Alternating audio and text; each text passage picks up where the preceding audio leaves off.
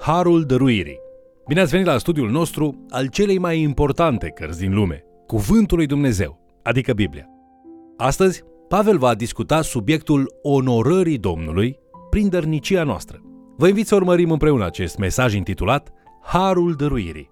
În capitolele 8 și 9, în cea de-a doua epistolă a lui Pavel către Corinteni, acesta abordează subiectul administrării. Cuvântul lui Dumnezeu ne spune că bunăstarea spirituală a unei persoane poate depinde de fidelitatea sau infidelitatea lor în administrarea lucrurilor pe care Dumnezeu li le-a dat. În Luca, în capitolul 16, Domnul ne învață în pilda păstorului nedrept că dacă nu sunteți credincioși în modul în care gestionați banii, Dumnezeu nu vă va binecuvânta cu bogății spirituale autentice. Dumnezeu vă va refuza binecuvântări spirituale. Așadar, în 2 Corinteni, capitolul 8 și 9, Pavel îi învață pe corinteni despre administrarea fidelă a resurselor noastre, ceea ce înseamnă mai mult decât doar banii. La momentul scrierii lui Pavel, biserica din Ierusalim era în mare nevoie. Aceștia sunt chiar sfinții, pe care Pavel i-a persecutat cel mai mult, pe vremea când fusese un dușman al lui Hristos. Chiar știind că Hristos l-a iertat, trebuie să-l fie afectat pe Pavel pentru că menționează frecvent în scrisorile sale persecuția față de acești credincioși frumoși.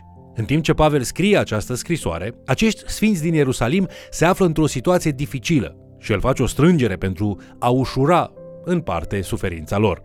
Deși Pavel caută evrei mai întâi în orice loc pe care îl slujește, atenția sa principală este să construiască împărăția lui Dumnezeu în mijlocul neamurilor din Imperiul Roman și dincolo de asta, dacă va putea să gestioneze acest lucru. Totuși, Pavel merge peste tot în această lume neevreiască, în care a avut o slujire misionară fructoasă și adună oferte financiare făcute din dragoste pentru sfinții evrei suferinți în Ierusalim.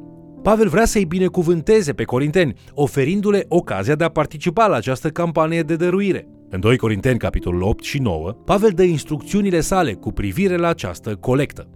Acum, acordați atenție unor tactici pe care Pavel le folosește pentru a-i convinge pe credincioșii din Corint să facă parte din această mare cauză. Când Pavel le scrie corintenilor, el laudă generozitatea și dăruirea cu sacrificiu a congregațiilor din Filipi.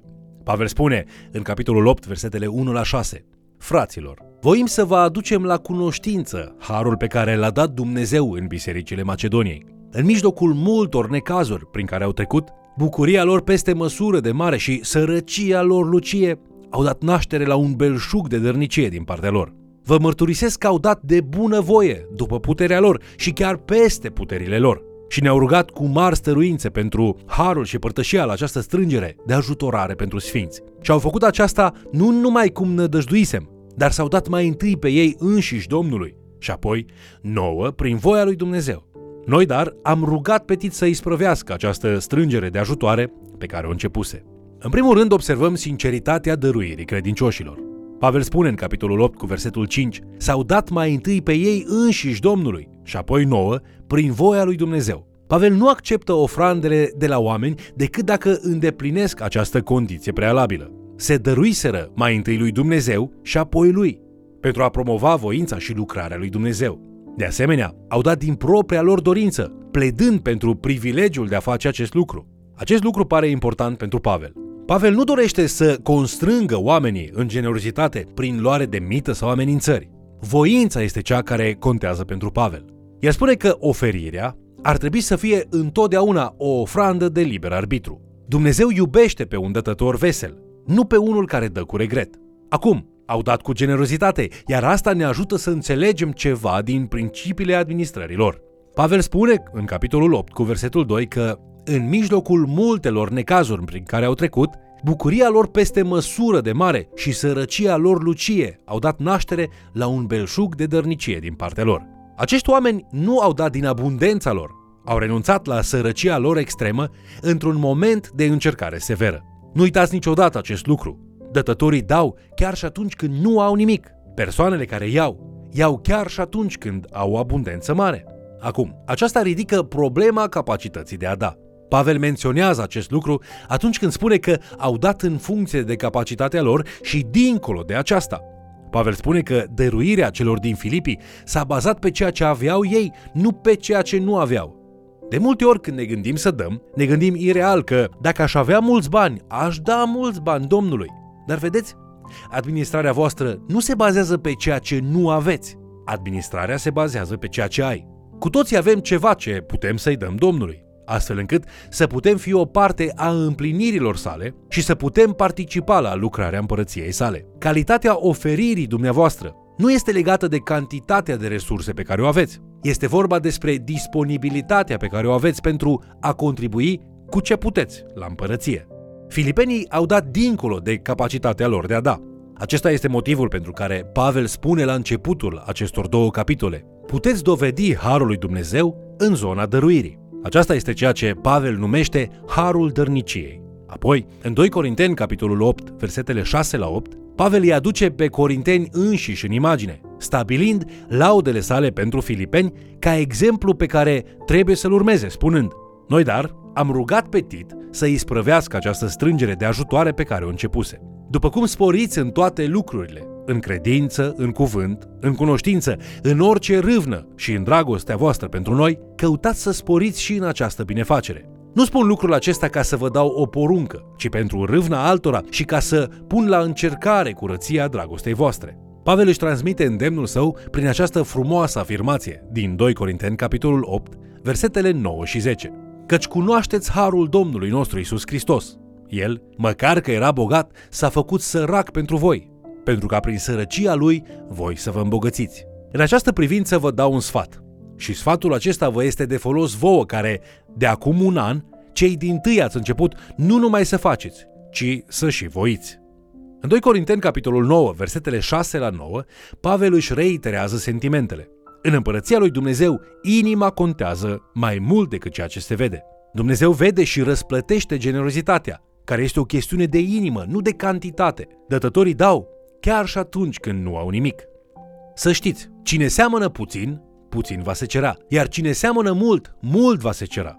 Fiecare să dea după cum a hotărât în inima lui, nu cu părere de rău sau de silă, căci pe cine dă cu bucurie îl iubește Dumnezeu. Și Dumnezeu poate să vă umple cu orice har, pentru ca, având totdeauna în toate lucrurile din destul, să prisosiți în orice faptă bună, după cum este scris. A împrăștiat, a dat săracilor, neprihănirea lui rămâne în veac. Aceasta duce la un al doilea punct pe care îl vedem în acest pasaj.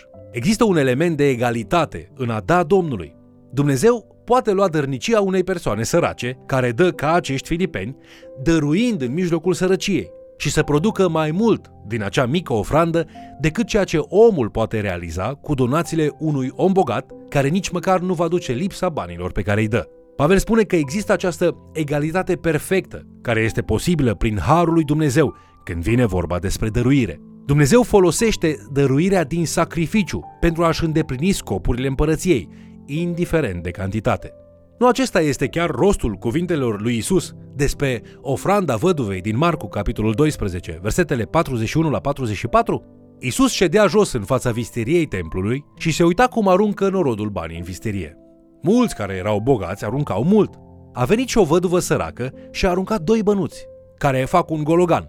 Atunci Isus a chemat pe ucenicii săi și le-a zis, Adevărat vă spun că această văduvă săracă a dat mai mult decât toți cei ce au aruncat în visterie, căci toți ceilalți au aruncat din prisosul lor, dar ea, din sărăcia ei, a aruncat tot ce avea, tot ce îi mai rămăsese ca să trăiască. În Vechiul Testament găsim disciplina zeciuielii. Aceasta a fost o primă zecime din ceea ce avea o persoană. Cuvântul zeciuială înseamnă zecea. Cu toate acestea, nu era doar o zecime din ceea ce avea o persoană, era prima zecime din ceea ce avea această persoană. Acesta a fost un aspect important la zeciuială. Potrivit lui Maleahi, îl jefuiau pe Dumnezeu dacă păstrau zeciuiala. Dincolo de a zecea parte care era a lui Dumnezeu, au dat ofrandele. Apoi, dincolo de ofrande, au făcut sacrificii. Conceptul de dăruire din Noul Testament dezvoltă această temă un pic mai mult. Merge mult dincolo de zeciuială. Mulți care resping zeciuiala, numind-o legalism al Vechiului Testament, au ratat complet scopul uceniciei Noului Testament. Noi nu acționăm de frică sau sub amenințare, ci de bunăvoie, revărsând dărnicia din dorința pasională de a vedea împărăția lui Dumnezeu răsărind în inimile bărbaților și a femeilor din întreaga lume. Dacă ești zgârcit cu biserica, ești zgârcit cu Dumnezeu și ai motive să îți verifici dedicarea față de Hristos. Dacă jeliți fiecare bănuț care merge mai degrabă pentru a ajuta pe alții decât pentru a vă ajuta pe voi înșivă, aveți motive să vă întrebați dacă Duhul lui Hristos domnește sau nu în inima voastră.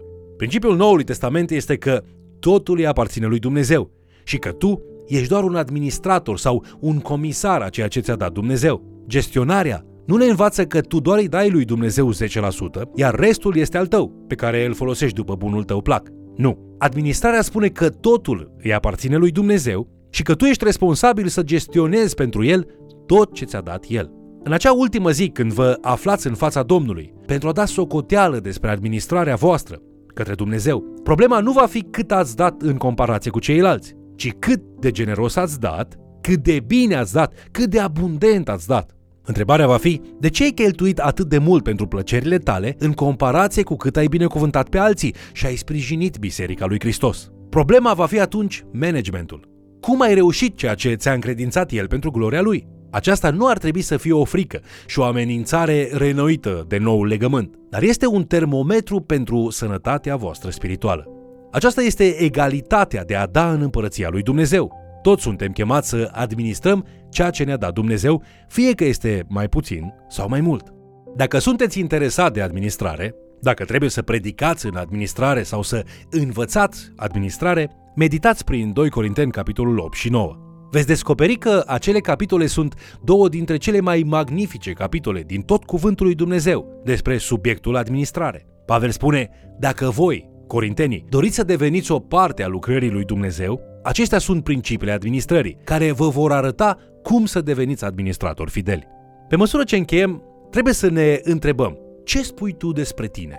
Îți dai seama că tot ce ai aparține lui Dumnezeu și că El ți-a cerut să fii un bun administrator al averii tale?